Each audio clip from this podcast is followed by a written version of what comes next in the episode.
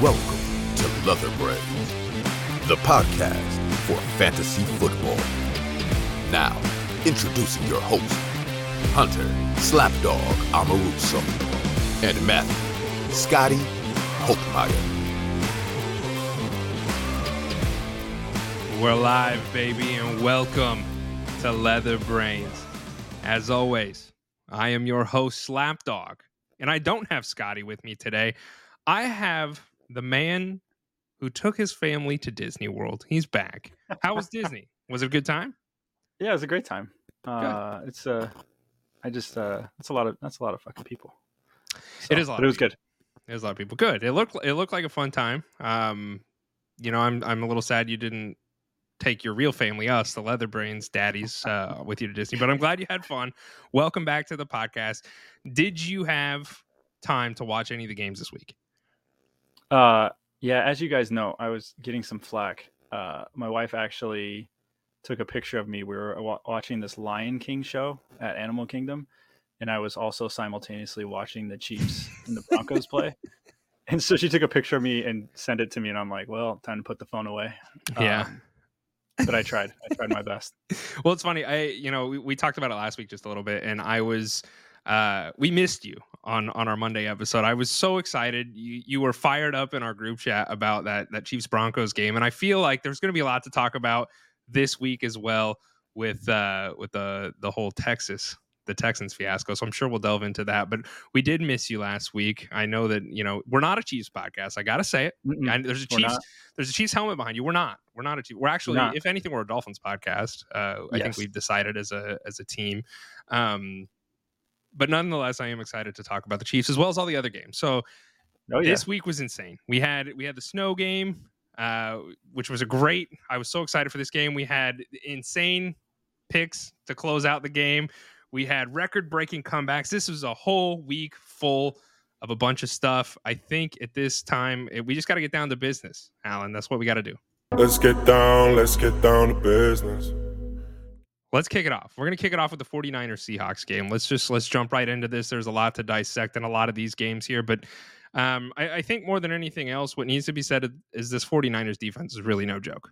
Like it is a, a the 49ers historically have been wonderful for as a defense, and and really that's that's where we're at. But I want to talk about Purdy versus Lance here for just a moment because it, it, I got to talk about it. Right? We we have a somebody who does some of our behind the scenes work for LB here. Um, he's very good friends with Trey Lance, and so I was kind of picking his brain a little bit. But I, I think we need to talk about this on air because this is going to get spun in the media. If Brock Purdy continues to win for this 49ers team, what does this mean for Trey Lance going forward? I mean, what are, what are your initial thoughts on all this?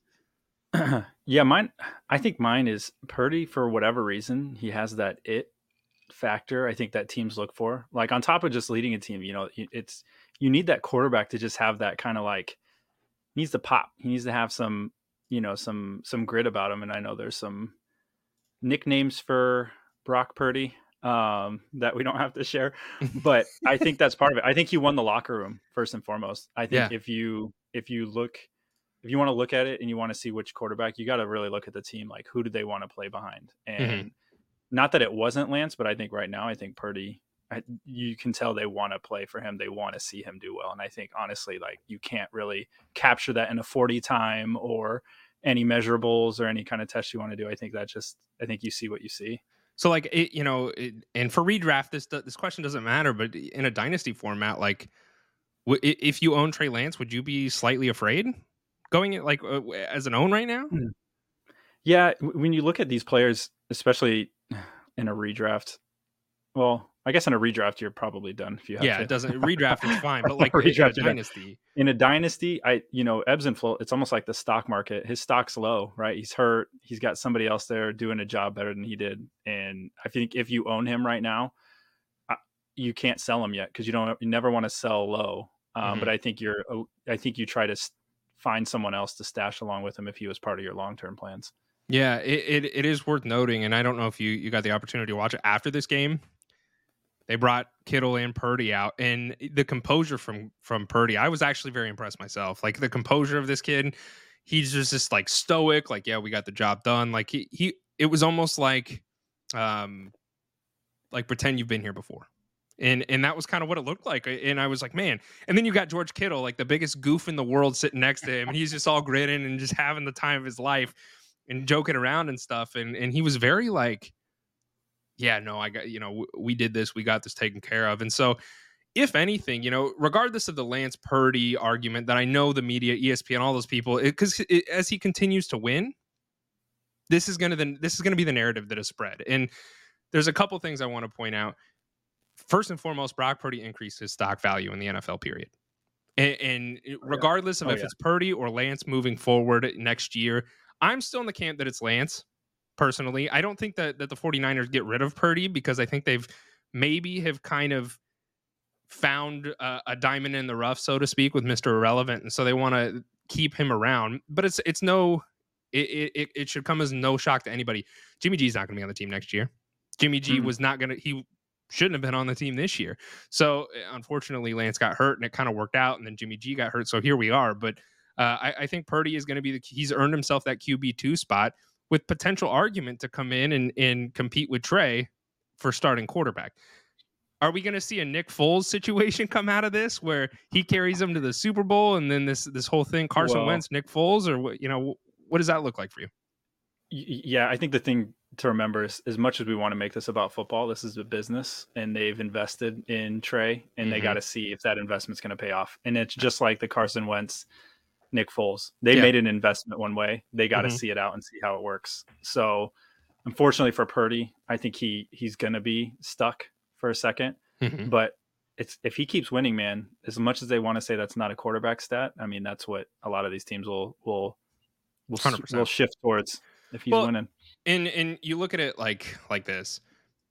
Jimmy G's not a good quarterback, right? I, I think we we can probably all agree on that. Probably sexiest the best looking quarterback. quarterback. What's that? Yeah, sexiest quarterback Yo, yeah. for sure. Okay, I'm glad we I'm glad we agree. yeah, that. but he's oh he's, my god, yeah, mm. he makes me uncomfortable. He he. he makes my girlfriend uncomfortable too. Um, yeah, but he's not good. He's not a good quarterback, and so you get into this argument where is this offense like you could put a mediocre quarterback in there and still find success because of all the talent that they have around them. I mean, you've got Christian McCaffrey, you've got George Kittle. Unfortunately, yep. Deebo out now as well, and this offense has struggled to stay healthy, but they have a Super Bowl roster. That's what they have, and so I'm I'm curious as to how this narrative gets spun of Brock Purdy's the guy. Because if you took Brock Purdy and you put him on the Patriots, do you find the same success?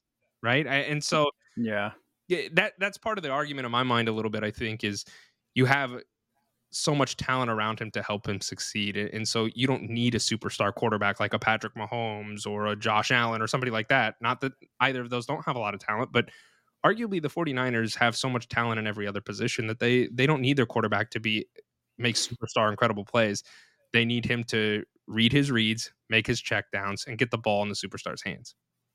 100%. Yep. That's a system. When they talk about system quarterbacks, and I know Tom got that rap for a long time, but literally they got a great defense he can lean on. Just don't yep. turn the ball over. Mm-hmm. You know, get those four to five yards, make the defense, you know, have to defend for long stretches, crease them when you can, and then go to work. And that's that's what they need.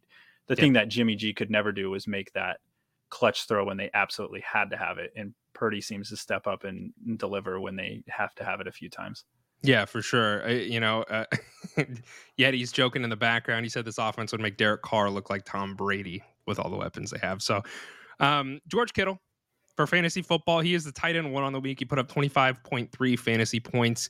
Tough to beat that is a very tough thing, especially in an early slated game when you're going against somebody like that and they put up that many points in, in a tight end spot.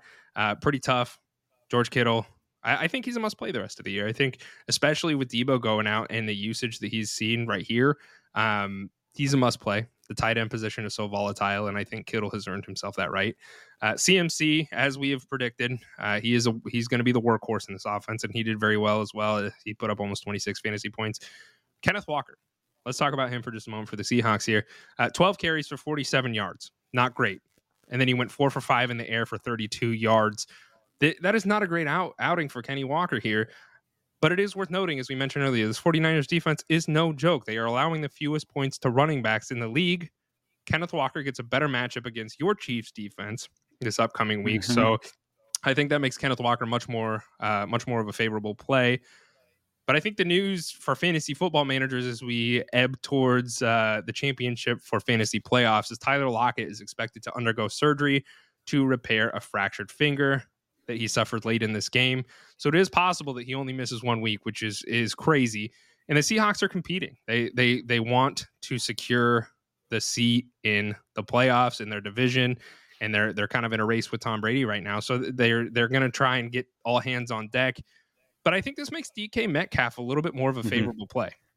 Oh yeah, I was going to say the same thing. I think DK, um, the Chiefs are probably going to load up to try to stop Kenny Walker. Like they mm-hmm. want to see Geno beat him. Yeah, um, and I think the the Chiefs have a young, bad defense with two rookie corners a lot out there, and so I think you're going to see a lot of favorable matchups for DK. Okay, and and you know, is Kenneth Walker a pretty good play for you this upcoming week against the Chiefs? Basically, anybody against the Chiefs, just play them because the Chiefs just give up so many. Yards. It's so bad. It's trash. Their defense is so bad. Yeah, I think, I think Seattle. Uh, listen, you know that they got a good coach still. They got a more than capable line. I think that you're going to see them put up a lot of yards. May not give up. They may not put up a ton of points. That's the only thing I think would happen. Mm-hmm. Um, is the the red zone offense, but I think they they're going to put up a ton of yards. I would expect Walker to be over 100. Okay. Uh, we'll move on to the Colts Vikings game. Matt Ryan has got to be the goat, right? I mean, he is the goat at blowing leads, right? It was a 33 point comeback. At halftime, they had 33 points on the Vikings. This was the biggest comeback in NFL history. Absolutely absurd you know, I was watching this game and and uh, and I'm like, you got the, the, the Vikings are the biggest frauds in the game. The Vikings are fraudulent, mm-hmm. especially given the absolute shellacking that the Cowboys gave the Colts the week previous, and then the Colts come out. But it, really, what I want to point out is is Matt Ryan didn't do a whole lot offense like to get points on the board. Like if you look at this, it was special teams and defense really helped carry them along. I'm not going to say Matt Ryan didn't help that, but there was certainly some game script that were favorable for them. I it, and I'm not trying to take anything away from the Vikings because what an absolute like I, I I would love to be a fly on the wall in that locker room at halftime. What the hell did you say to motivate your team to come back and win by that that narrative? That's insane.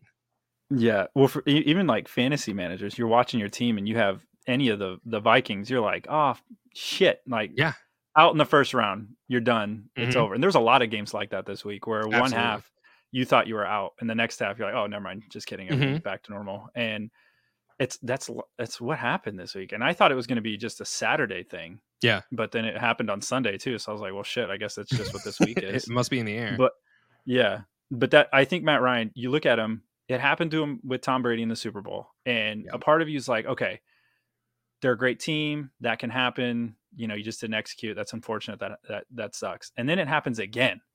Now he's older. He's seen it. He's literally watched this movie play out in front of his eyes before.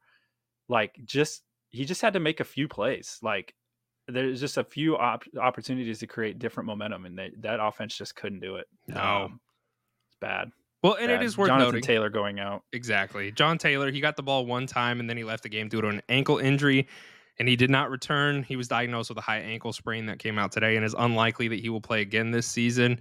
Um, pretty tough. I mean, it, there were so many people, myself included, that were counting on John Taylor as a focal point in this game as a starter for fantasy, and he was a complete bust. So you got to make some pivots. We got some options on the waiver wire that we'll talk about later on, but I, I mean, devastating blow for fantasy managers and and um, for dynasty owners, you're probably okay. I'm not. I, I, I own him in a dyna- in two dynasty leagues. I'm fine. You know what? It is what it is. But in a redraft format, when you're pushing for a championship, that has got to be a very sad blow when you're counting on him. It is worth noting Zach Moss, he took 66% of the snaps after Taylor exited the game. He went 24 for 81. And then Deon Jackson took 30% of those snaps, 13 for 55, and he did get a touchdown. So pretty tough to see very obviously, if you started any of these wide receivers for the Vikings, you feasted. I mean, and you mentioned it a little bit earlier.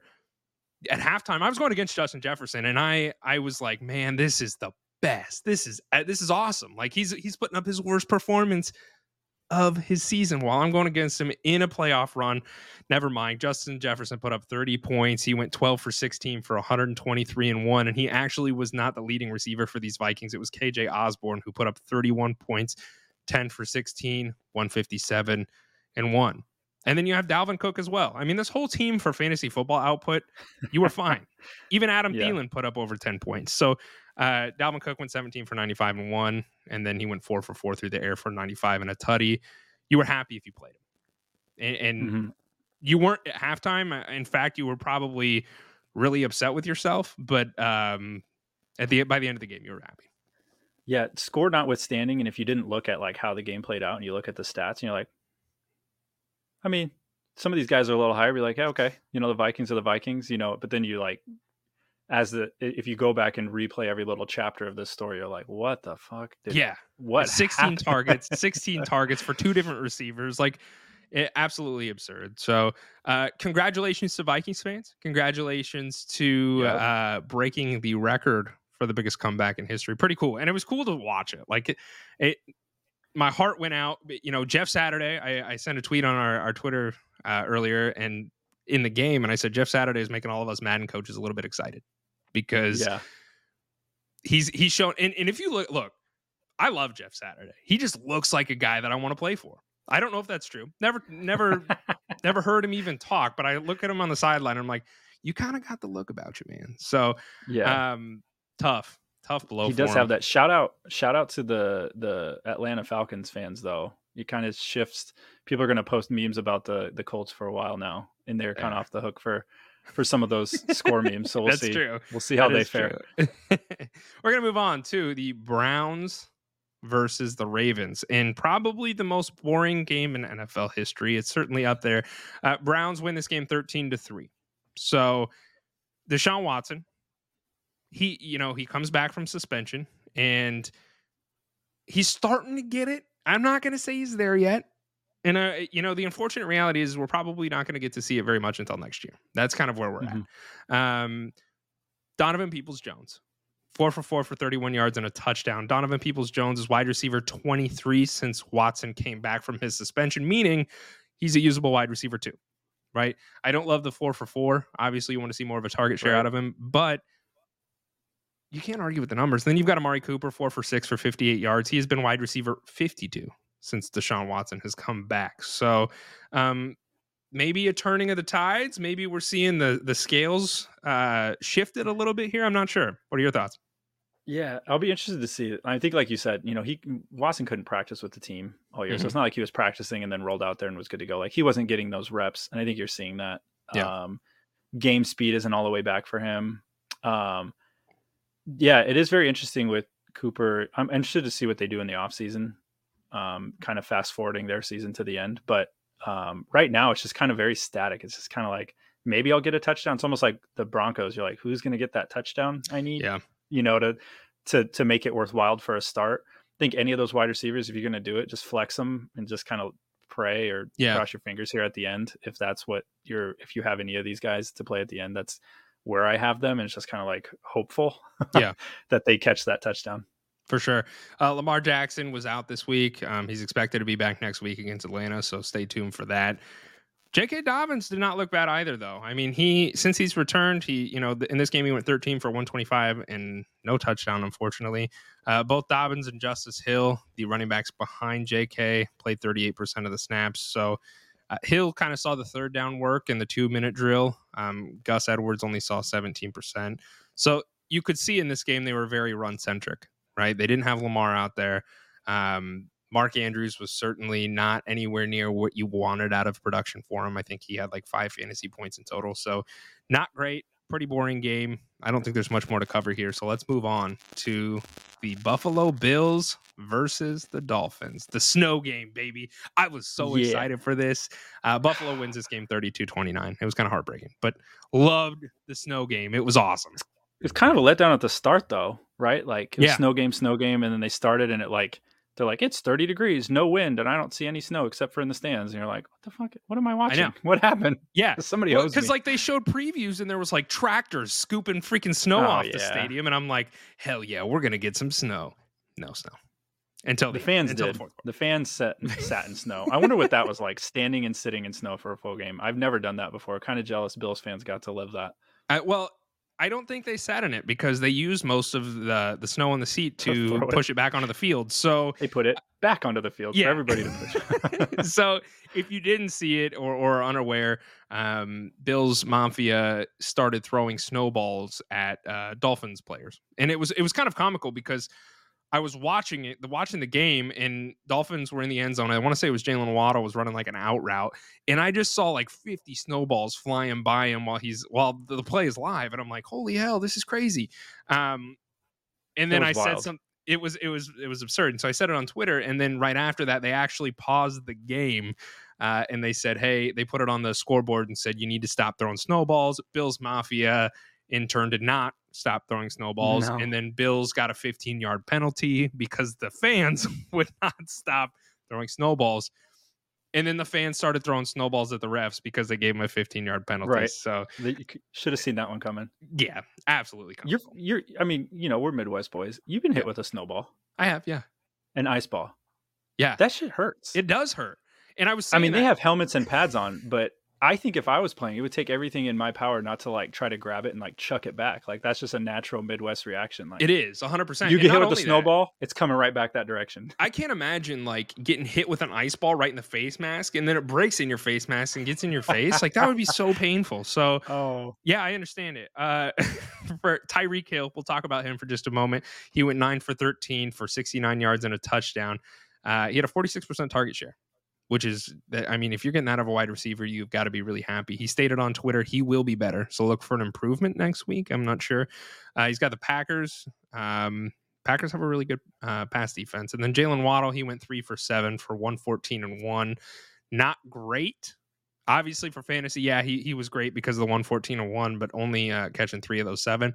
Chalk it up to a snow game. I'm not sure. Um, fourth quarter was insane. I mean, there was so much snow that I don't even know how players saw anything. I would have loved to be Yeah. at that game. that'd so cool fun. so cool. Uh, Raheem Mostert uh, for the Dolphins. He he actually looked electric, to be honest with you. And, and when I was watching him, I was like, "There's no way Jeff Wilson's ever going to touch the ball again," because I thought Raheem Mostert looked great. 17 for 136. Agreed. Um, he saw one catch for 20 yards. He did very well. Dawson Knox also did really well. There was a lot of eh, other than Stefon Diggs was actually pretty quiet in this one, to be honest with you. Um, comparative to Stefon Diggs' numbers. Yeah, I think the last few weeks defensives have been playing him different, and I think he's got to figure out, and Josh Allen's got to figure out how they want to attack these defenses. Yeah. the the catches I did see Diggs make, like he really had to work for it. Like Yeah, nothing was really absolutely. easy. And and on the other side with Miami, I think you know that was definitely a game plan. You could just see it from the start, and I think Yeah. Tyreek and Waddle, those are definitely lather guys. They got to get lathered up in the offense to really explode Mhm. and and so it was tough for them when they had to have it. They just that's that wasn't part of their game plan. You could tell they wanted to run it, take the air out of the ball, you know, shorten the game, and then when they had to switch on it, it was just it was a little different than what they had practiced all week. Yeah. Uh, last thing to note that I just wanted to touch on Devin Singletary and James Cook, they're continuing to split some time 60 40. I think this goes back to my argument that I said a couple weeks ago. I really do think that James Cook is going to be the starter next year. Like that's that's where I'm at. So for those of you that are playing dynasty football and you're looking for a a buy low running back, James Cook might be that guy because he is getting worked into this offense. At the beginning of the year, he was not, but Singletary's contract, he's on a contract year. He probably will not be back with the Bills. Not only that, Nyheim Hines, the guy that they went and got, has not really been a, a, a part of this offense whatsoever, and he's on a contract year. So James Cook, the rookie, I think is going to be a focal point. I've I've stated this. Watch it. Let's in maybe a, a potential buy low candidate for dynasty players. Um, besides that, we're going to move on to the Steelers Carolina game. Who cares? Question mark. Um, it was Mitch Trubisky versus Sam Darnold. Gross. Right? Yeah, gross. Very gross. Uh, Najee Harris went 24 for 86 and one. So not great. If your running back's getting almost 25 carries, I'd expect more than 14, almost 15 points of fantasy production out of him. So I'm, you know, we have been very, or at least I don't know how you felt, but uh, we as a podcast with with Scotty uh, Yeti and I have been very out on Najee Harris. I, I he's not great. I mean, he's he's a pass catching back that is not being able to pass catch very well. But he does get the Raiders next week, who, who don't have a very good defense, and then the Ravens. So the, the the matchup is there for him. And then Diontae Johnson, he went 10 for 10 for 98 yards, 52% target share. Absurd. Freaking nuts. Hmm. That's crazy. Yeah, That's really crazy. it is. Um, the running backs for the Panthers, because this is a this is going to be a topic of conversation in the fantasy community. Chuba Hubbard actually took over the lead role for this. He went 63% of snaps. He only saw four carries for 10 yards. He Yeah. went three for three for 57. So Foreman, 30%, 10 carries, nine yards. So I, I think, and I don't know this because the Panthers are probably the most what the hell is this team team of the year. Um, but I think Chuba's kind of their pass down back is kind of the impression that I'm getting. And, and with game script and everything, I, I think that's kind of why Foreman, they wanted to move the ball down the field. And Foreman, I think, is kind of their in between the tackles esque guy. And so I think that's why we saw more out of Chuba on this one. Yeah, that you see that. I have lead. I play Foreman. We don't have lead. We're gonna put Chuba in there. Yeah, so you saw. Chuba Chuba might be the guy for the rest of the year because the Panthers are awful. I'm just throwing that have a out lead. Yeah, because they're not going to be in the lead very often, but Oh, they're frisky. the Panthers are kind of like they're a team of what in the hell is this roster? But they're like because their division's so bad, they're kind of still in it. It's they interesting. The- everybody's in it in that division. Yeah, which is Hundred wild. Hundred percent. So, I mean, is there anything else you really want to cover in this game? It's pretty gross. DJ Moore actually No. was usable. I guess if you want to talk about that for a moment, he went five did. for six for He- seventy three and one. He's productive finally. I think Yeah. people wanted to see that. It's just can he can that offense do that again? that. Yeah, no. Yeah. I, DJ Moore's a scary start for me, but uh, you know, once again, they get the Raiders, and that's very favorable for for uh, fantasy football. Fantasy football productions. So maybe you start him next week. You know, maybe we'll touch on that on next episode on our starts and sits. Um, we'll move on to the Eagles versus the Bears Yeah. because I did I did not expect this. Eagles won this game 25 to 20. I did expect the Eagles to win, let me state that. But I didn't expect the Bears to be as competitive as they were. Justin Fields, man, I I have so much respect for that young man. I really truly do because he is getting the absolute piss Mhm. knocked out of him every single play, and he's still out there. I watched this man. First off, Justin Fields, he went 15 for 95 and zero. So his passing is still not great. Uh, his run game, though, is very good. He went 14 for 21 for 152 yards and two touchdowns, giving him 23 fantasy points. I don't know if you saw you you had the opportunity to see this. Justin Fields like limped off the field at one point, and I was Yeah. like, "Oh, this is really bad." Like he was very clearly in pain. He could not put pressure on his foot, and then he came back. He's wild. I was watching this at a bar, and it, I love watching. I don't know if you have, if anybody goes to watch football game, the Sunday football games out at a bar. It's interesting because you get a good mix of all of the fans, so you hear mm-hmm. Every cheer and moan and groan. And this Yep. game was had a lot of people in there watching, and the Bears fans were like so into it. You could see the Eagles fans were very nervous, but I think, man, Justin he. He had a run that should have been a touchdown. He stepped out, but it was just insane. It was like a Yes. 50 yard run. I was like, this man, he he's just an athlete. He is an athlete and he's a leader. You could tell, like you were saying, he was hurt. He wants to get back out there again. Like, I'm excited for him if he can get somebody that can develop the passing game with him and Yeah. find something that works. They kind of band aided this season to try to get some production because the offense was doing nothing Mhm. and it, it's getting production in their end games, but they they got to keep developing him and, and finding those windows and and passing a little better. But I'm encouraged. He's a dude. He is a dude, and uh, like I- you know, it, I think Bears fans more than anything else, I think they want Justin Fields to get benched, like for the rest of the season. Let the kid get healthy. Let's see what he can do with 100% production next year. Because right now, like, what are you playing for? Right? Like, you know, let him get help. Obviously, they're not going to because it's the NFL and they're going to compete and try and do the best they can. And I understand that, but as a Bears, I'm not a Bears fan, but if I was a Bears fan, I would be like, dude, stop putting him in a situation to get like Right. really hurt. Like Kyler Murray, great example, right? Kyler Murray is he's he tore his ACL, he's done for the season, and he probably will not be back for the start of next season, which is eh, that's problematic for me as a Cardinals fan and and the Cardinals organization. Don't risk Justin Hurt getting Mhm. Justin Fields getting hurt. Justin Hurts. Justin Um, Hurts getting Jalen. Yeah. Don't risk it. You know, it, he's looked great. Um, and, and then you got David Montgomery, who did very well. He had, he went 12 for 53 and one. Uh, he also saw another touchdown uh, through the air. So he, he went for 24 points. Um, that's really about all for the for the Bears as far as you know. Claypool and Mooney have not been great. I think that if you're uh, the Bears organization, you need to improve Fields' arm. You need to improve getting the get moving the ball down the field through the air a little bit better because right now they're not doing it very well. So yeah, you got to. I think the blueprints out there. You look at what the Bills did, Yep. what the Bengals have done. If you got a quarterback that you're you trust even the slightest, you got to get him weapons. Mhm. Otherwise, it's it's just not going to happen. sure. Jalen Hurts is he the MVP this year? It's hard to it's hard to not give it to him, isn't it? I, I I agree. I mean, you you watch him and I'm like, damn man, he is so good. He's so good. He he was a quarterback one on the week, and he didn't throw a touchdown. he threw two picks. Yeah, he was still a quarterback one. Imagine if he one, threw a touchdown.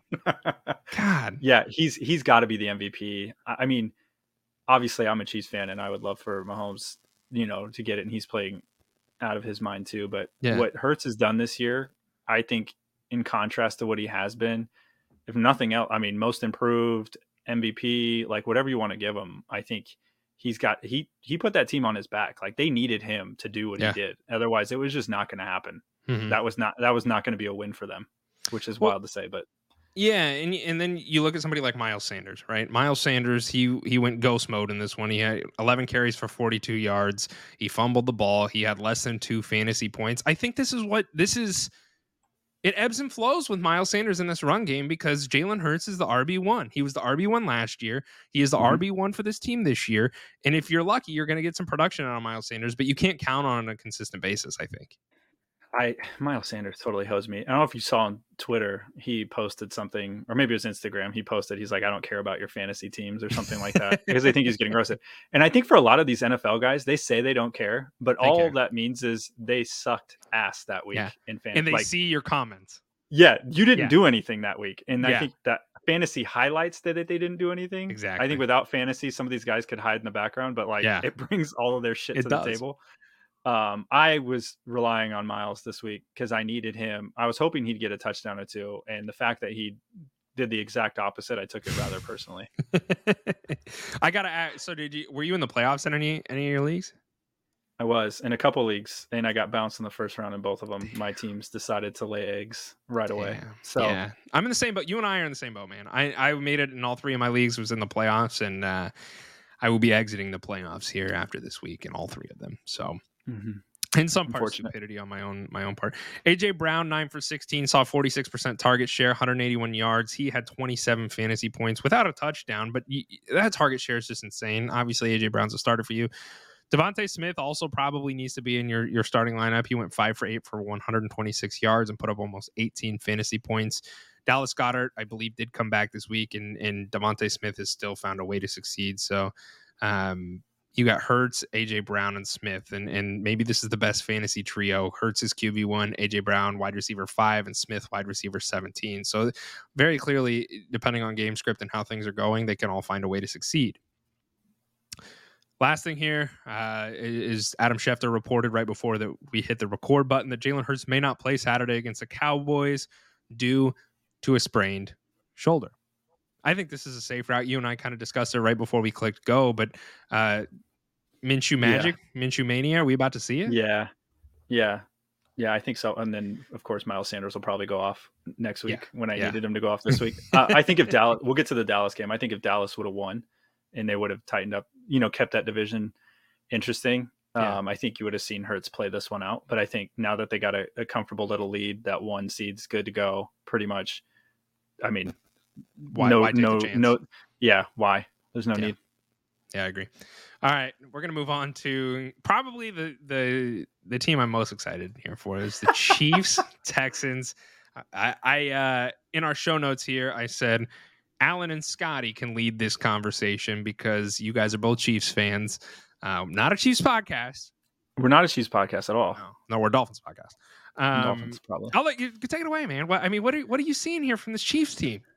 Yeah, I think um, I'll do a quick overview. One, uh, if Mahomes wasn't on this team, this team was not make the playoffs. The fact Okay. that he had to go 20 straight completions to end the game just to like get a win in overtime is insane. The rest, when the rest of the team is just shitting the bed, um, at least Mahomes was there to kind of clean things up. The defense is bad.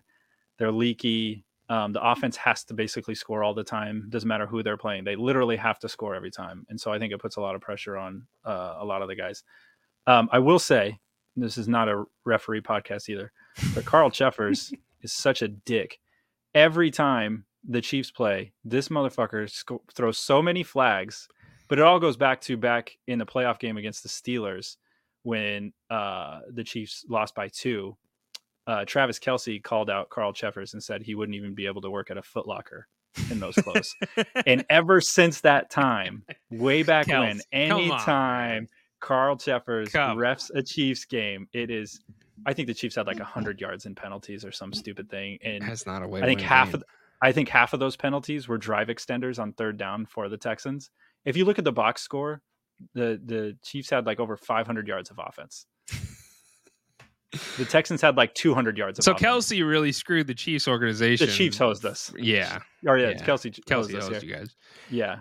Um, Jerick McKinnon. Let's let's discuss this for just a moment here. He's RB one on the week. He went ten for fifty two and one, eight for eight for seventy yards and a touchdown, almost thirty five fantasy points, and he finished the game in overtime on a touchdown run to close out the game. I, I want to bring him up not only because he did great for fantasy, but because what is the implications for him moving forward? You know, we've we've been very high on Isaiah Pacheco as a team. Isaiah Pacheco has looked great. He looks like somebody who has he just can't sit still. Um, but I think Jerick McKinnon may be the guy to play the rest of the year, and I don't know if you feel the same way about that. But he he just seems like you know you talk about this Chiefs offense, you talk about how Patrick Mahomes really has carried this team, and they would not be a playoff contending team without Patrick Mahomes. Which, by the way, I agree with hundred percent and wholeheartedly. You and, you know I I'm gonna bring this up for just a moment. My mo- my mother is a Chiefs fan but she's one of those like she doesn't really understand football, but because she grew up as a Chiefs fan, so she comes to me and she's like, "Hey, what's going on with the Chiefs? Why are we losing against this team? What's this team's record? Why are they so bad?" You know, so she's asking those questions, and and I I, I say this because I was explaining this to her. You don't have a lot of weapons on this team. You, truth be told, you don't. I mean, you have Patrick Mahomes. Are Travis Kelce's great, and I'm not going to take anything away from him. But besides that, you don't have an elite wide receiver like Tyreek Hill. You have some kind of like, okay, we got some guys who might be kind of frisky. Jerick McKinnon is the passing down back. And if we continue, and this is my opinion, and, and you can correct me or, or share your opinions because I'd love to hear them. But the Chief, the Chiefs offense is a pass first offense. That, that's what they've always been. And Mhm. they don't run the ball.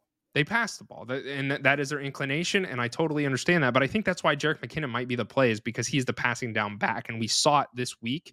We saw him get involved a lot because of the game script. If the Chiefs continue to play like they have against the Broncos and the Texans these last two weeks, I think Jerick McKinnon probably is the play. Yeah, I would agree with you. I think McKinnon also. I mean, he's a good run. I mean, he can run the ball too. You could see Very even in that last play. Yeah. he did something that Pacheco wouldn't do, and that was you know wait for that hole to develop and then hit Yep. it. Pacheco just would have ran in there as hard as he could right away. Um, Yeah. Which, whatever. And Pacheco fumbling the ball, that's going to put you in the doghouse Yeah, very quickly. So that could have also been just a game thing um, from Andy Reid. I will say, I will say one thing. You know, you look at all the NFL teams that are at the top, top, right? You take like the top three or four, NFC, AFC. They all have elite wide receivers. Freaking Joe Burrow, as much as everybody wants to give Joe Burrow praise, that dude has like three elite wide receivers at his disposal that he can throw to at any moment. yeah, You know, you know, Jalen Hurts has an elite wide receiver he can throw to sure. uh, Josh Allen does. Mahomes doesn't. He No. still is leading the best offense in the NFL. And we just sat here and said he has no weapons. He Yeah. has nothing. So if you want to put a little MVP plug in for a quarterback, you maybe look at a dude that you were saying has nothing and has a shit Yeah. defense and is still won the division, is still in the hunt for the one seed, and still has the number one offense. Yeah, and and and that's 100% true. I mean, you that's great. It's a great take that I don't disagree with. I'm interested to see how these next couple weeks go because they're going to play the Broncos again. I think next week you guys or this upcoming week, I, I can't remember who you guys got off the top of my head, but it's uh, Seattle. Okay, so it's Seattle, and then I want to say it's the Broncos again. Is that right? I think so. think yeah, they have right. to end with the Broncos. The Seattle game's going to be interesting.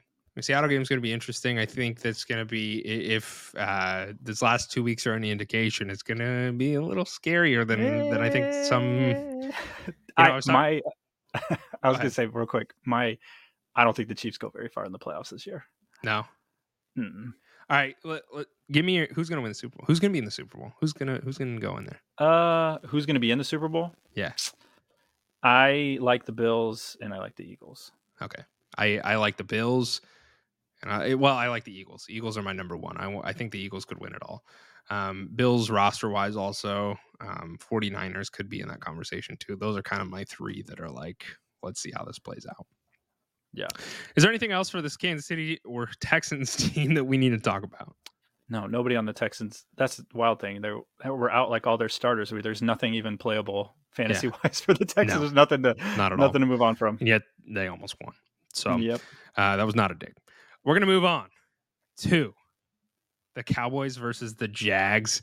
This is a big for fantasy football production. So, congratulations to anybody that played players in this game. This game ended, and I don't know if you had the opportunity to see this the, the ending of this game.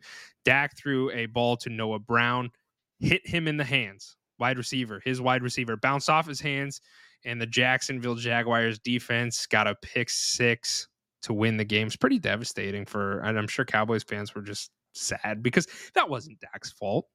It hit his wide receiver right in the hands and, and game Mhm. over. Tough to see, but I think really the, the story here is Trevor Lawrence, right? He went 27 for 42, 318 yards, and four touchdowns. He has been a top five quarterback since week 10. Is Trevor Lawrence the real deal? Is Sarah Jessica Parker coming in with her freaking hair, whipping it around, just showing the NFL what's going on? Sunshine. The, I, I was watching this game, uh, and I was watching it with a Dallas fan, um, good buddy of mine, and he was. You could tell, you could see the roller coaster of emotions of Dallas kicking ass and then it coming back down. Felt bad for him, but he Trevor Lawrence does make a ton of boneheaded plays, but it does remind you a lot of like an early Peyton Manning um, when he would just throw a ton of picks. And I don't know. I mean, he's developed. You can say he's improved. So I will he take another with that. step? Right? Like, will you take another? I think he's. I think it's very interesting. I if I am playing long term, I am holding on for dear life because I think I think he could be a good fantasy football po- point town for the next foreseeable future. Yeah, and you know, we had a question from one of our brainiacs on Twitter that we'll tackle at the end of the episode regarding Trevor Lawrence, but um yeah, and he doesn't have great wide receivers either. I mean, you want to talk about uh, Zay Jones, Christian Kirk. Um, by the way, Zay Jones, uh, wide receiver one on the week. He went six for eight for 109 and three touchdowns. He's been the wide receiver seven over the past five weeks. So I, you know, you can't ignore that. I think at this point, Zay Jones is a must start for those that own him. Um, Christian Kirk also had double digits. He went six for ten for 92. Um, and then ETN, you know, he he uh, he did something this week. He went 19 for 103, and then two for three for 24 yards. He put up 12.7 fantasy points. So great to see. He's getting work back in the fold. He's he's I don't want to say he's a smash play on a week to week basis, but it's good to see that he is putting up some fantasy football production.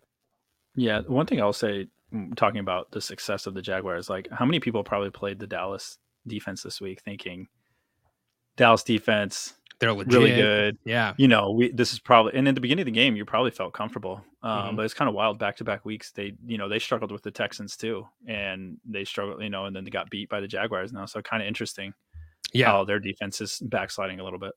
Well, maybe it's one of those things. And look, I'm not an NFL player. I'm not gonna. I know I might look ripped. I might look very athletic. I'm not, and I just I Very want to let all of our brainiacs know that. Um, but I don't know. Like, i- and and I don't know what the locker room's like. I don't know what uh what game script is like. Like, is this like a oh these teams are bad, so we can kind of coast these these two weeks or something? And so I don't know. And I I we won't know that, but I'm just spitballing. Um, Evan Engram tight end number three the past five weeks, eight for 10 for 62 yards, and this one for 14 yards. I think Evan Engram, he's certainly in that must start conversation, depending upon your tight end situation, which probably is murky for a lot Mhm. of people. I, I like Evan Engram. He's he's getting involved, man. And then Zeke. Zeke and Pollard both did very well. Zeke went 16 for 58 and 1, Pollard 19 for 75. They both had very similar fantasy football points, roughly around 15, so both usable guys. And then CeeDee Lamb, obviously, you're going to play him, and he did okay. He almost put up 20 points in fantasy. So, anything else we need to cover? We want to move on to the Falcons and Saints. No, we're good. Let's move on. Okay. Uh, Saints win this one 21 to 18. Okay. Desmond Ridder, first game. and it was less than impressive. I don't know if you got got the chance to watch this one. It wasn't. I was so excited. I was like, man, this is this is his debut. But I think this was, uh, you know, I was actually expecting this, and I think probably most people were. It was his first NFL start, and it's week freaking fifteen, man. Like, you're not going to do great. You're a rookie quarterback that they throw in at the end to see if you can do it. He almost got it done, kind of. I, I think for more than anything else, this was the Falcons are a very run first team, and they they like to run the ball often. What I do want to note here is Tyler Allgeier. He went 17 for 139 and one, and Cordarrelle Patterson went 14 for 52 and one.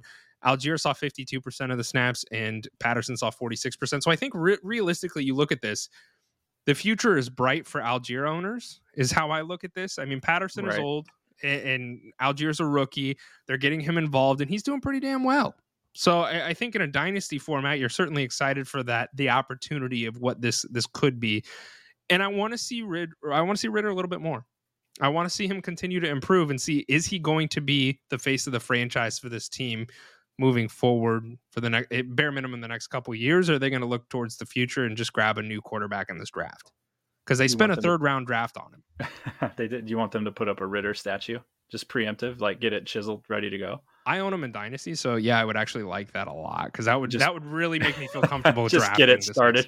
Yeah, yeah, just, just get tell, I didn't watch this game live. I caught some of the highlights. You could tell they. I mean, it was his first start. They weren't going to have him out there checking down and doing all this shit. They they yeah. kept it very vanilla. They ran the ball a shit ton, and they almost got the job done. Mm-hmm. Which Andy Reid, if you listen to this podcast, can you please he pay does. attention to running the ball and not throwing it a shit ton? uh, yeah, I think, uh, yeah, that, I mean, you don't, you, there's, you can't take anything away from that game from him. He did yeah. well. He managed it. I don't think he turned the ball over. He just, he was kind of in there. Yeah. So, and, and that's, eh, you know, if you want to talk about a bright spot, I think that is, that is it, right? Like, you want to see and, and we I didn't expect much of him, but I, I I'm glad to see that he's being worked in. So um, can't stop, won't stop. 88. Appreciate you tuning in, brother. Uh, Allgeier, great dynasty own. He agrees with us, so I, I appreciate it uh, very much. Drake London, seven for 11. Great to see. And, and I think this is a bright spot for those that wanted to see Ridder come out is how's he going to look at, how's he going to look at this offense? I mean, it, London saw 42% target share. He saw 12 fantasy points. So Drake London, man, especially without Kyle Pitts. I wish we had a full healthy offense with Ridder out there to kind of just. And I wasn't expecting greatness, right. but I wanted to see the what if, like, and I not what if this week, what if next week, but what could potentially be. So I, I think that you've kind of got to be excited for that, and and let's see how Ridder continues to play. Alvin Kamara 21 attempts for 91 yards and zero touchdowns. He saw he went two for two for 13 yards through the air. This is the first game since week eight where he got over 100 total yards. Kamara bust? Question mark. Dude, what what happened? What this know. year was weird. You had all your you had all hmm. these top guys just like not do a damn thing. I don't know if it's a bust. I don't know if yeah, very weird. I mean, obviously we know he doesn't have an elite passing game behind him, which I think he feasts off of, right? Like he needs those receptions, he needs that, yep. he needs to work in space, and he has no space to work. So a part, mm-hmm. a lot of that isn't on him, I'll, I'll, say, but you know, he had the off the field issues to start the season. Yeah, I don't know how much of that like totally derailed his year, mm-hmm. and then with the offense being, you know, who knows how that all played together.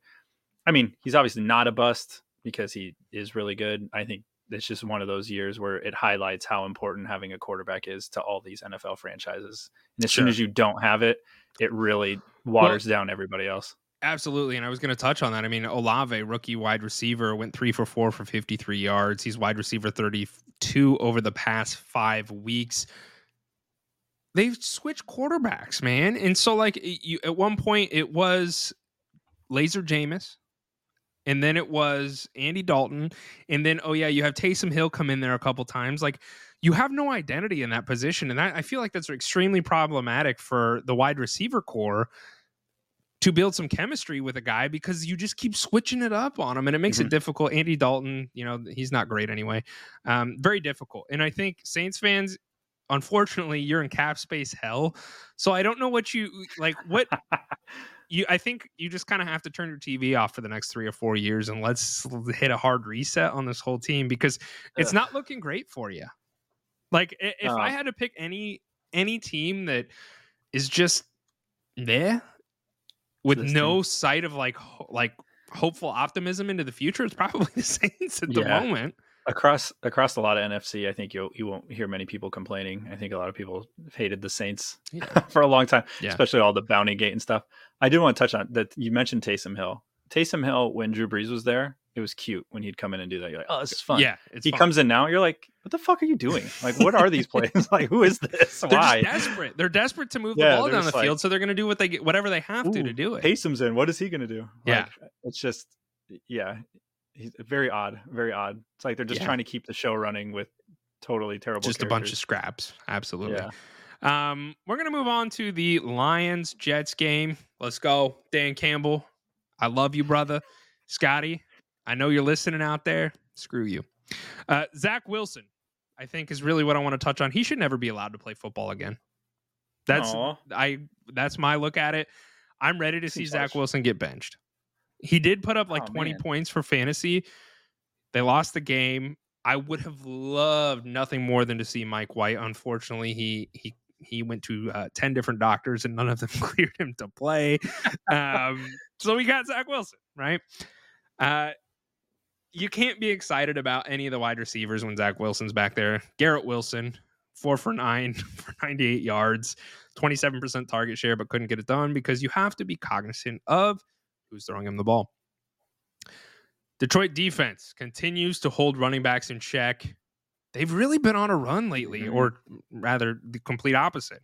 Uh, Bam Knight and Michael Carter, 38 total rushing yards on 17 combined That's carries. insane. The Lions running defense, I, I don't know. I don't know what the hell's going on. I don't know if that young rookie Aidan Hutchinson is just shutting them down, but it's cool to see. And the Lions are kind of they're sneaky, making up a comeback proof. Um, Amon-Ra St. Brown was my my sit of the week this last week, and uh, I don't want to say I'm eating crow because Amon-Ra finishes wide receiver 23, so he was almost out of almost out of playability as a wide receiver two. He barely he- squeezed in as a wide receiver two. So I was I was slightly wrong, but I I you know we did see a severe downtick in his production. Um, he went seven for ten for seventy six yards. He put up fifteen fantasy points. So you're not gonna hate it. You're not gonna love it. Um, that's where he finished. So yeah, is what it is. Um, last thing to note in this one for me is D'Andre Swift leads the running back room this week. He saw eight carries for 52 yards, and he got worked into the passing game quite a bit. He went five for nine for 23 yards. So the targets were there, the yards maybe not. So yeah. 28% Jamal had share. a Jamal had a uh, touchdown called back. I thought Yeah. he snuck another one in there, That and I was like, oh, here we go again. but he had it called back, so everybody's like, oh, okay. Uh, Jamaal Williams, you mentioned him. He had 13 carries for 33 yards and a 21% snap count. And then Jackson saw six carries for 16 yards. So, I, you know, we've said this before. I think if there was anybody that I'd want to play, it's probably Jamal. I still stand by that. Um, but you on a week to week basis, it's just who in the hell is going to be the running back for this team? They don't have an identity back there, and it's uh, it shows. So for fantasy, I would I would take Jamal. Uh, we want to move on to actually probably the worst game of the week yeah. in the Cardinals versus the Broncos. It was the battle of the You backups like Trace? and the backups backups. I was gonna say Uh, back back up. Yeah, uh, Colt McCoy. He's the backup for the Cardinals. He left the game with a concussion, and I'm going to say this name, and you probably never have heard Trace McSorley. He played the remainder Yeah, of the baby. game. QB three for the Cardinals. State, baby. Yeah. Uh, yes. Uh, and and Brett Rypien, uh, Rippin, however you pronounce his name, Rippin? quarterback for the Broncos. He played on the other side because Russ was out with a concussion. So, um, gross. This whole game was absolutely atrocious. As a Cardinals fan, I'm not even interested in watching the games anymore because it's so gross.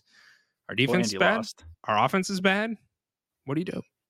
Latavius Murray, he finishes RB9 in the week, 24 for 103 and 1. Jerry Jeudy has still seen success without Russ. 7 for 8 for 76 yards. Not incredible, but the Broncos are not incredible. So um, it was okay. And then James Conner went 16 for 63 and 1. He put up 18 fantasy points. He's RB8 since returning from his injury on week 9. He gets Tampa Bay and Atlanta rest of season. So James Conner, you're probably going to be starting him because of where you drafted him at. But I don't know if I necessarily Tampa Bay's defense the last couple weeks has been non-existent, which is somewhat surprising because they were a top 10 defense for quite a while at the beginning of this year and they've kind of faded from that a little bit. Yeah, that game yesterday against the Bengals, they started off they Very started hot. out really good. Yeah. They got a lot of they got a lot of starters back, but then the literally the second half of that game, Mhm. um, I know we're talking. I know we're moving ahead, but to the Buccaneers, but we'll talk about it. But that that wasn't indicative of the defense. If I'm looking at James Conner, Tampa Bay is probably not where I'd want to put him. Probably if not. you make it that far, flex him for the Atlanta game, and same with Yes. Latavius. I'd, I'd be that'd be a solid flex rest of the year. If you know you're looking to get that 10 to 15 point range um, production because he's just going to keep getting fed. Yeah, especially with with Kyler being out, I think that that's you know they're going to rely on the run a little bit more. So I, I agree with that. Tampa still maybe I have some concerns there. The Falcons definitely a smash play if you can make it to the end. Um, we're gonna move on. Oh, God, I'm so excited to talk about this. Before we even go into conversation, we actually have a clip for you guys. This is none other than the Patriots Raiders game. Raiders win this game 30 to 24. I we will be talking about this again with Yeti on Wednesday. I can almost guarantee it. But if you did not see what happened, we're gonna play the clip for you right now. Mack Hollins out on defense. He's all the way back. And Stevenson is anyone going is to inside the 30, flips it back. Stanford band nowhere in sight. Uh-oh. It's picked off. Oh! Oh no! Unbelievable. Oh wow! Incredible. Chandler Jones takes it in and wins the game for the Raiders. Chandler Jones. Oh no! Chan- Oh wow! Oh, oh, oh, oh. oh no! Oh wow! You saw if you if you're listening on the podcast, I apologize uh, for just the, the complete audio, but uh, essentially, uh, Jakobi Meyers turned and went to throw it to Mac Jones, Chandler Jones, which is actually really funny. Like you think about this, you think they were both just standing there, like Chandler Jones and Mac Jones were standing probably 20 yards back. They were probably talking like, "Hey, you know, how do you like being a Patriot, man?" He's like, yeah, you know, it's got its perks. I got Bill Belichick. He's an all right. Oh shit, gotta go. Catches the ball. Ball's coming. And I guarantee you, Chandler Jones, as he stiff armed Mac Jones into the ground, he said, he, he got in his ear and he whispered, I'm the better Jones, and smashed his head into the ground and ran in for a touchdown. Raiders win the game. What in the absolute fuck was Jakobi Meyers doing? What? Raiders. God. Dude, Oh my he ran back like 15 yards to then throw it back another 20 yards. Yeah. Absurd. And for I'm no super confused for no reason at all. the game was Um, tied with two seconds very left. wild. Yeah, that was very wild. Yeah, I totally get that if you're losing and you're like doing whatever you can, but like Yeah. you literally had a whole nother quarter to play if you wanted. Yeah. Like, like, why? the uh Stevenson came out afterwards and said he wasn't even supposed to lateral. Like that wasn't the play call. It was just a straight run. and and I was gonna t- I was gonna say this. That was so impressive. Stevenson literally just like kind of like flick reached it over and got it to Jakobi Meyers, and it was really fucking cool. I was like, damn, that was really nice. And Jakobi Meyers completely fucked it up, but like it was Yeah. cool. It was nice to see um, that part, and then obviously for Raiders fans, you've got to be so excited. So. um Yeti is is kind of filling in notes in the back, and he said uh, Chandler James Jones is an American football defensive end for the Las Vegas Las Vegas Raiders. He also plays wide receiver for the New England Patriots, and that is exactly what happened there. More than anything else, what I really want to know is sitting in that locker room and Bill Belichick walks in. Does he just look, does he grab Jakobi Meyers and bend him over like an angry parent in front of the Oh. entire team and just spank him and berate him and tell him how like what the fuck are you doing? I don't- man? I don't know. That'd be a fun film session to just sit down and see what they were talking about. Like, I, I would love to be a fly on the wall in that locker room, especially in that game. hey, Um, shout out, shout out to Chandler Jones though, man. You got he was he caught the ball nicely, Yeah. did a nice stiff arm, buried Mac, Just and destroyed him. It was cool. way, To see. all the way. It was Yeah, it was cool to see. I was watching that live, and I I was like, I don't care about either team, right? And I'm screaming, like I'm screaming, running around in the living room right behind me, and I'm just like, this is insane. And my girlfriend is in there, my sister's in there, and they're like, what's going on? And I'm like, this was the most ridiculous thing I have ever seen in the NFL, ever. Yeah. I was I texted you guys. I was fixing a cabinet. And Yeah. I assumed it was going into overtime. I checked it. I was like, "Oh, it's going to overtime. Let me fix this cabinet real quick." And then I looked at my phone. I'm like, "What the fuck?" Did you fix the cabinet? Did you, was it done? Yeah, it's fixed. Yeah, it's okay, fixed. thank God. Just want to make sure. Shout out, shout out me. Yo, big shout out to you for fixing that cabinet, and big shout out to Chandler Jones for catching that ball and running in for a touchdown. Uh, Raiders offense continues to be very uh, predictable. Run, run, run, play action. Why in the hell is Davante Adams only being used as a deep threat? Yeah, I was counting on Adams, man. I really was. He was somebody that uh, I was in a really close matchup. He went four for nine for 28 yards, and that is extremely sad to see from a top tier elite wide receiver. I don't know if the Raiders forgot that they went and traded for this guy and spent quite a bit for a top tier wide receiver, only to not get him involved. Josh Jacobs, very clearly still great 22 carries, 93 yards, um, two for three for 17 yards. So he didn't get a touchdown, but the production is there, and you got to love that. Um, Darren Waller got a touchdown. I don't know. Rhamondre looked great. That's really the only other thing that I have to put in here. Rhamondre Yeah. Stevenson went 19 for 172 and one, almost 25 fantasy points. And I think you continue to play every running back against the Raiders, is kind of how I look at it. I'd love to see if Yeti thought if uh, Keelan Cole was in bounds on that touchdown to keep the game Yeah. going. Yeah, because I Was he? I, I uh, here's my I don't proposition. he, I don't think he was. I don't think he was, but if the Raiders are saying that was cool, then we should call it a draw with the Tom Brady tuck fumble. Now the NFL's all square. Everybody's all Every- square if he was in. to If he to- was in, everybody's all square. it's back to, back to net neutral there. Um, yeah, absurd, absolutely absurd. And what a Raiders fans, congratulations. That was that was freaking nuts to see. So, uh, next game here is the Titans versus the Chargers. Chargers win this game seventeen to fourteen. This game is pretty boring. I, I watched portions of it as it as it flowed through on Red Zone. It was pretty freaking boring, but I will say this was probably one of the coolest interceptions I think I've ever seen in NFL. So I'm going to play it for you guys as well. Uh, this one's going to run for about 30 seconds because I want to I want you to watch it from multiple angles. It was really cool. So here we go. On the right side who can go up and get him too. Herbert looking deep, throwing one up from Mike Williams, and it's intercepted. Did he get the feet in? Yes, a touchback. Joshua Kalu off the deflection. McCreary deflected it, and Kalu has his first NFL interception. Trying to throw that jump ball. It's a little bit beyond Mike Wow. Williams, and he tosses it back in. Wow. Oh, That was cool, man. That's wild. That was absolutely freaking nuts. If you can't see it because you're listening on your podcast, no worries. I'll tell you what happened. Um, Herbert threw a ball. It was out of bounds. The D back actually jumped out of bounds while his feet were in the air. He caught the ball, threw it back to another DB, and he caught it for the interception. It was absolutely awesome. So, aside from that, one more time back. what's that? He should have gone. He should. He could have thrown it one more time to the defensive back behind him. That's what he should He have. should done have to done. Yeah, just keep tip drill. Kalu should have just been like, yeah. like, just keep it going. yeah, he absolutely should have. This game is pretty boring though. I I mean, um, Yeah. Derrick Henry obviously is really the only person on this Titans offense, I think, at all. He went 21 for 104 and one, and then he saw another four catches for 59 yards. He put up almost 27 fantasy points. What did the Titans do after Henry falls off? Are they just done? Because they have It's got to be coming, right? It- it Henry's has- fall off I has to be coming, happen right? this year. I really did. Yeah. But he's he's still there. Well, So they I- got rid of their GM, who got rid of did. AJ. Yeah, So- exactly. you Yeah. know they are not very happy with the direction. as soon as AJ Brown went off on them, they cut their they they fired their GM. Um because Treylon Burks is not really what I think they thought he would be. He's not No, AJ. Brown. No, I don't know why these like front office people overthink it. Like they're like, oh, this know. guy might be the next. No, you had the guy. What What are you doing? I, yeah, Yeah, I don't know. I have no idea. Um Chigaz there's a note in here. I'm trying to say the tight end's name. Uh Chigazim Okan Okanwo. Conwo.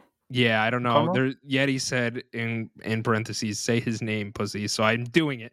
Uh, he went four for five for 54 yards, 10 fantasy points, three straight weeks with double digit fantasy points. So, um, if you're making it that far into the playoffs and you're looking for a tight end, he might not be a bad bet because, as we just mentioned, Derrick Henry is really the only person in this offense. Um, they got to throw the ball to somebody. So he might be worth a might be worth that tight end position. Yeah, Tannehill died and then came back to life in this Yeah. game as well. Yeah, so Willis that's also played for a cool. We saw resurrection on Sunday in this game, so that was one of the other cool parts of this game. Yeah. Uh, Mike Williams and Keenan Allen were fine. Um, Austin Ekeler went 12 for 58 and one, and then he he saw two catches for 12 yards.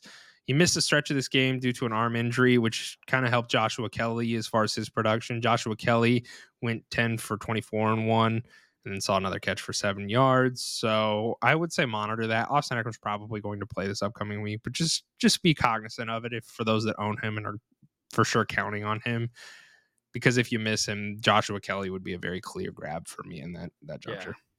This is part of that AFC South back alley brawl that Yeah. tends to happen. So Mhm. wouldn't over I wouldn't overthink it. All right, uh, we're gonna move to the Bengals Bucks.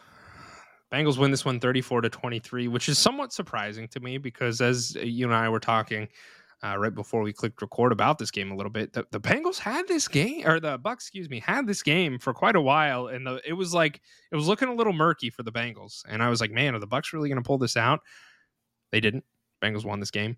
Uh, and Tampa choked pretty well, I would say. They were leading pretty handily, and Joe Burrow came back and did Joe Burrow things. Um, third quarter was played entirely on the Bucks side of the field. The ball didn't go on the other side of the 50 at all. Certainly helped. If you played any of these wide receivers in either side of the ball, you were probably pretty happy about it. But Russell Gage, uh, he led the led the wide receiver room for the Bucks. He went eight for 12 for 59 and two. So Chris Godwin also put up over 20 points. Mike Evans is he's having a hard time. Like, is there a possibility that Mike Evans is done? I think so. I think Okay. He's one of those guys in the NFL like uh, Aaron Donald. He got his ring, and it's kind of like What, you know, what else do I have? career, you know, and he sees Yeah. what this team is. Not that he's not trying hard, but I just don't think there's as much motivation for him to go out there and throw his brain in the middle of everything. Yeah. Uh, he went five for guys 10 are. for 83. So um, tough, tough to see. And then if you had Higgins, Boyd, or Chase, they all put up over uh, 15 or over roughly. So the last thing in this game that I really wanted to touch on is this Bucks running back room because it has ebbed and flowed throughout the years. We have seen, you know, Lenny owned it for a good portion of it, then White, and now it's kind of looking like Lenny might own it again? Question mark. Uh, uh, playoff Lenny, he played 58% of the snaps. He went 10 for 44. Um, and then you've got uh, he went four for four through the air for 30 yards. Rachaad White, 39% of the snap count, 11 for 38, one for two for five yards. So, like, what is this? You know, is this back to Lenny's Lenny's backfield in your in your eyes, or what are you thinking? I think this is in, to me is like Miami's approach to the Bills. I think you could see the Bucks came out and wanted to wanted to run it more, and they tried and tried and tried, and then they had to abandon it all when their offense started and special teams started turning the ball over. Mhm. The, Lenny looked good. It's weird because it looked like He did look pretty if somebody like told him on the sidelines, like, "Hey, we're going to totally cut you right after this if you don't try," and just went out there and tried. Like that's how it looks to me. Like somebody threatened him with his job. But yeah, White also looked good. Like they they were using him. I mean, it's split, man. We say this Yeah. week after week, game after game. Split backfield, split backfield, split backfield. You just I think you never know who's going to get it. Yeah, I think White in dynasty format, I would definitely be buying him right now because Lenny's on a contract year. After this, I think it's White's backfield. Like, and and Oh yeah, he's a rookie and he looks great. I, I think White, if you're in a dynasty format, his price is probably as low as it's going to be for a while. yeah. And we'll see what Brady does at the end of this year. Obviously, he That said he wants to play again, but I I don't think he plays for the Bucks next year. You think he Um, goes somewhere else? Because his contract is up after this year. Is that right? Yeah, he's yeah he's he's good to go. I'll be interested to see where he goes. Um, Vikings. Kirk Cousins is on. He he'll be done after this year with the Vikings. I want to see him go to the. I want to see him on the 49ers. That would be fun. He's you know that's his. He's a West Coast boy. He I don't think to- it's going to happen though. They got too much. I don't think Trey it's going to happen. That would. Yeah, I don't fun. think it's going to happen. But I would like to see that. Yeah, that would be really really fun. Uh, but I don't see it either. Uh, there is a decent. ch- I think he probably goes elsewhere. I I could see that very well happening. Um. All right. I think that's the last game. Besides, I don't even want to talk about this game. It's the Giants versus the Commanders. Giants win this game 20 to 12. It was gross. It was an average game. It's pretty boring overall. I was counting on Daniel Jones to get me 20 points because Mike White was out, and that that didn't happen. Um, so yeah, aside from that, uh, jo- Jahan Dotson He went four for six for 105 and a tutty, put up 20 fantasy points. And then Saquon Barkley, you know, we you want to talk about Derrick Henry is the only weapon that a team has. The Giants, that is all. That is the only weapon they have. Barkley went 18 for 87 and one, um, and then he went five for eight for 33. So he put up 23 points. I, I mean, I you know what? I, I, will say this, and I don't know if you agree. It, the Giants, right? Brian Daboll's a good coach, man because they're they're they're competitive in games when they have no wide receivers at all, and they have Daniel Jones, who's just an okay quarterback. All they have is Saquon Barkley, much like the Titans. yeah, I think he needs some coordinators to help him out with the schemes. Um, you can tell he's he doesn't. I don't know if he's scheming well enough, but he gets them to play hard, and yeah. they play together. And you know they they, you know, that defense was getting after it. They have a game plan. They execute. He's a good coach. He is. He's. I mean, I, am I'm, I'm excited to see where he can develop into. Yeah, I, I am as well. Um, not not much to say about this game. It's pretty boring overall. So uh, that concludes the recap, and we will move on to our waiver wires.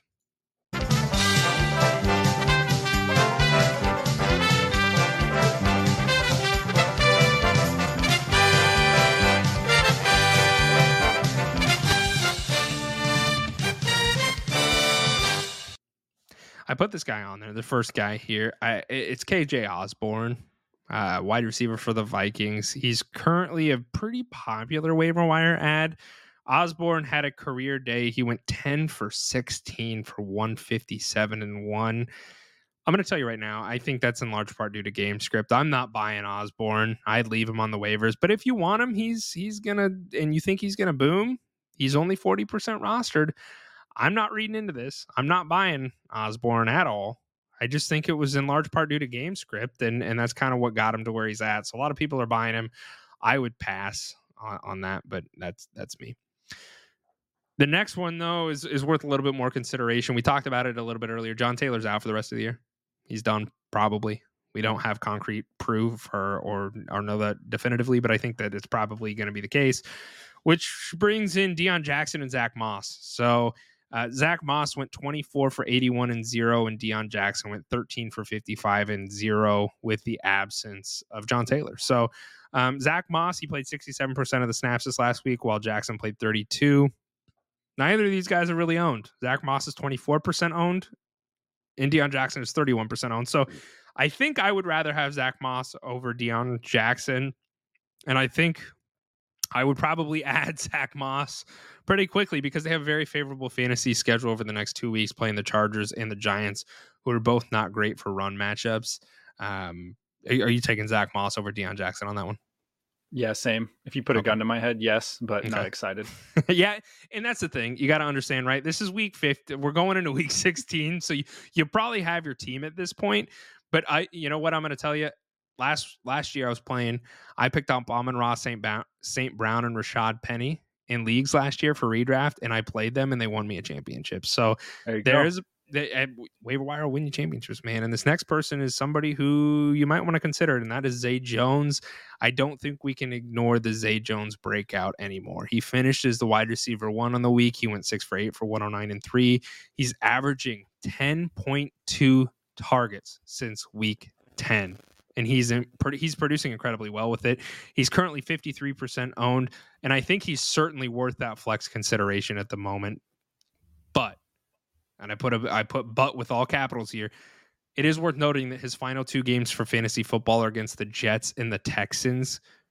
So proceed with caution because the Jets have a very good defense and the Texans have a very bad defense, and so teams historically are not throwing the ball in the Texans. Granted, the Chiefs, you know, I'm not trying to rub salt in that wound, but um, yeah, I, I don't know how that's going to go because you know Travis Etienne is, looks really juicy against that Texans matchup in the last game of the year for fantasy. I agree. I agree.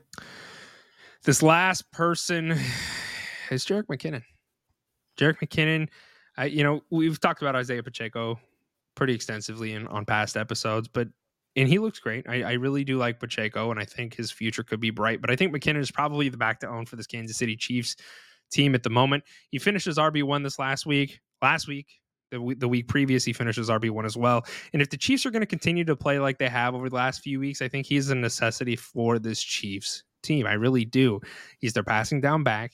As you mentioned a little bit earlier, we've seen him in the running game, and he's certainly usable in that as well.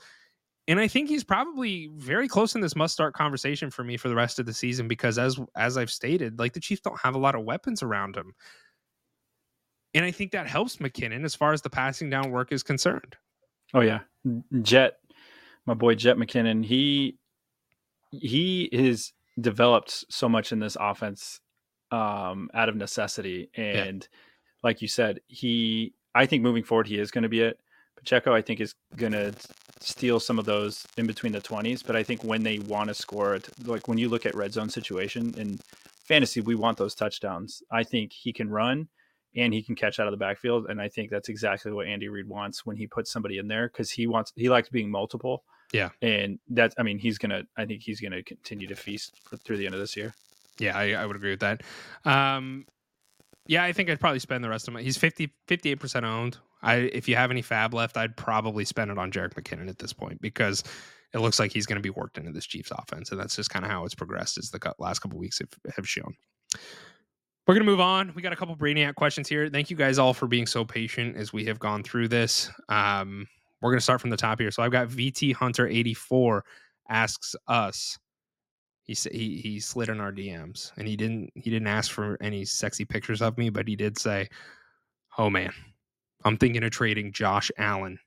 He's going to trade Josh Allen in a dynasty league for Trevor Lawrence and a few picks. Let's not get too crazy. So he said he wants at least two first rounders this next year in a dynasty format in the offseason. He said, please talk me out of it. He said, I do also have the 101 this year, or this upcoming year in this year's draft. He traded Darnell Mooney in a late first to the guy who's going to take last this year, giving him the first pick overall. I mean, you do it. Like, are you buying it? Because because this is how this is how it works, right?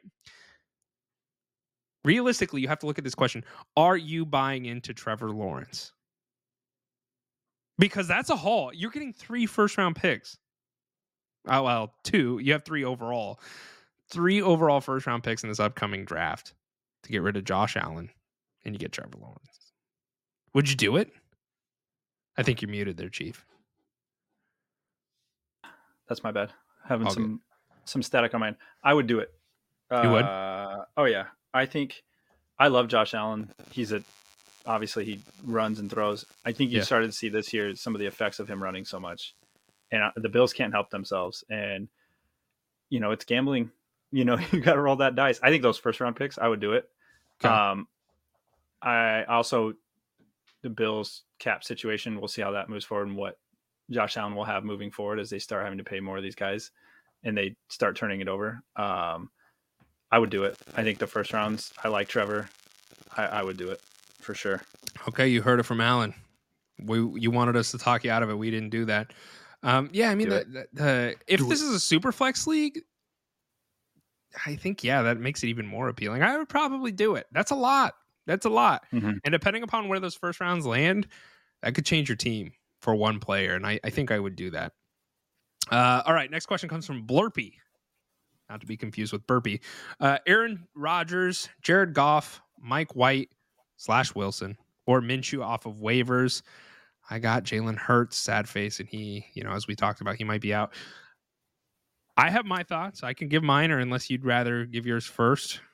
Alan. Do it. Okay. Do it. Oh, baby. Oh, sweet heavens. Give me Mike White. Give me Michael White, baby. if he's playing, he's good. He wants to play. He's better. I look. Here's the thing, though. You got to understand. I'm not taking Zach Wilson. You heard it here first. Fuck Zach Wilson. I hate that kid. Oh, yeah, yeah. The you heard it here first. You heard yeah. it here first. Slapdog and Mills want to fuck Jack or Zach Wilson. I love Mike White, dude. I really do. He is he is electric. He does a lot for this offense. He plays Jacksonville this upcoming week if he actually plays. He still isn't cleared as of the time of this recording. Um, but if he gets played, man, Mike Wilson is or Mike White, not Mike Wilson. Uh, I, I, like Mike White here. Um, if if uh, Mike White does not play, I'm gonna play Jared Goff. I'm going to play Jared Goff. He plays Carolina. They're not great.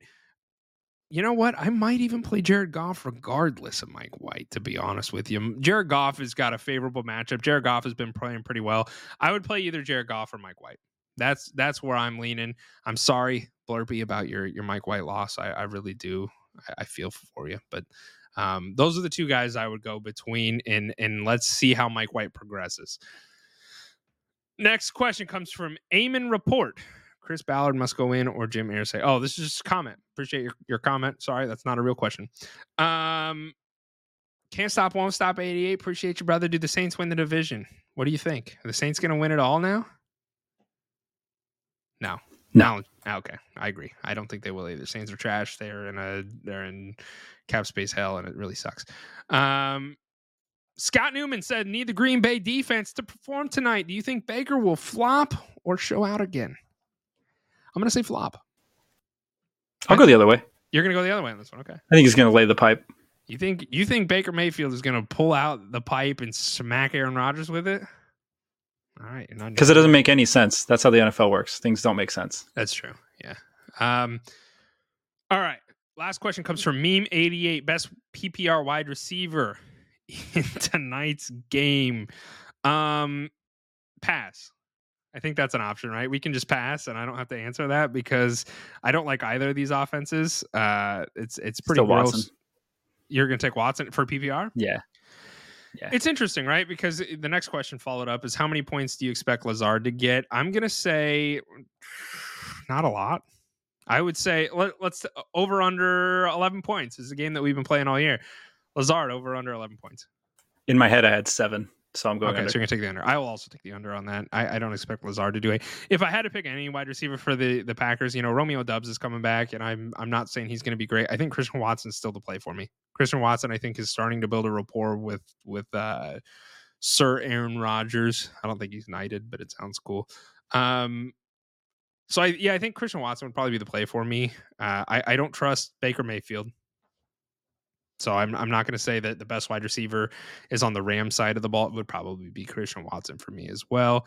Ben Skowronek is kind of fun, but beyond that, I'm out. So, um, and that's it. That's all the questions that we have. So everybody who has tuned in continues to support us. We do greatly appreciate it. If this is your first time here, welcome aboard. You're Brainiac and we appreciate that. So my recommendation to you would be hit the subscribe button wherever you're on Twitch, you're on YouTube, you are on whatever podcast platform. Hit subscribe, and if you could do us, as this genuinely means the world. Hit us with a review.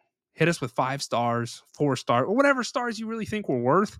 But more than anything else, leave us a review because we we want to improve. We want to we want to continue to uh, to improve ourselves, and we're only going to know that if you guys tell us. So, um, and go give us a follow on all media platforms. We're on Twitter, we're on Instagram. We're we're always posting fantasy stuff, interacting with the community. It is a truly a fun time. So I, I highly recommend if you're not doing that, you probably should be. Am I missing anything, Alan? We're good. All right, brother.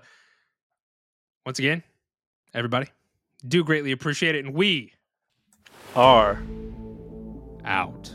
Thank you for listening to this episode of Leather Brains. If you enjoyed the show, please consider subscribing and leaving a five star rating on your favorite podcast app and YouTube, as well as following us at Leatherbrains on Twitter and Instagram.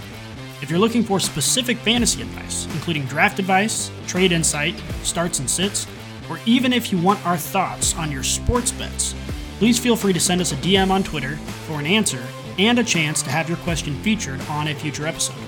Again, thank you for tuning in, and we'll be back before you know it.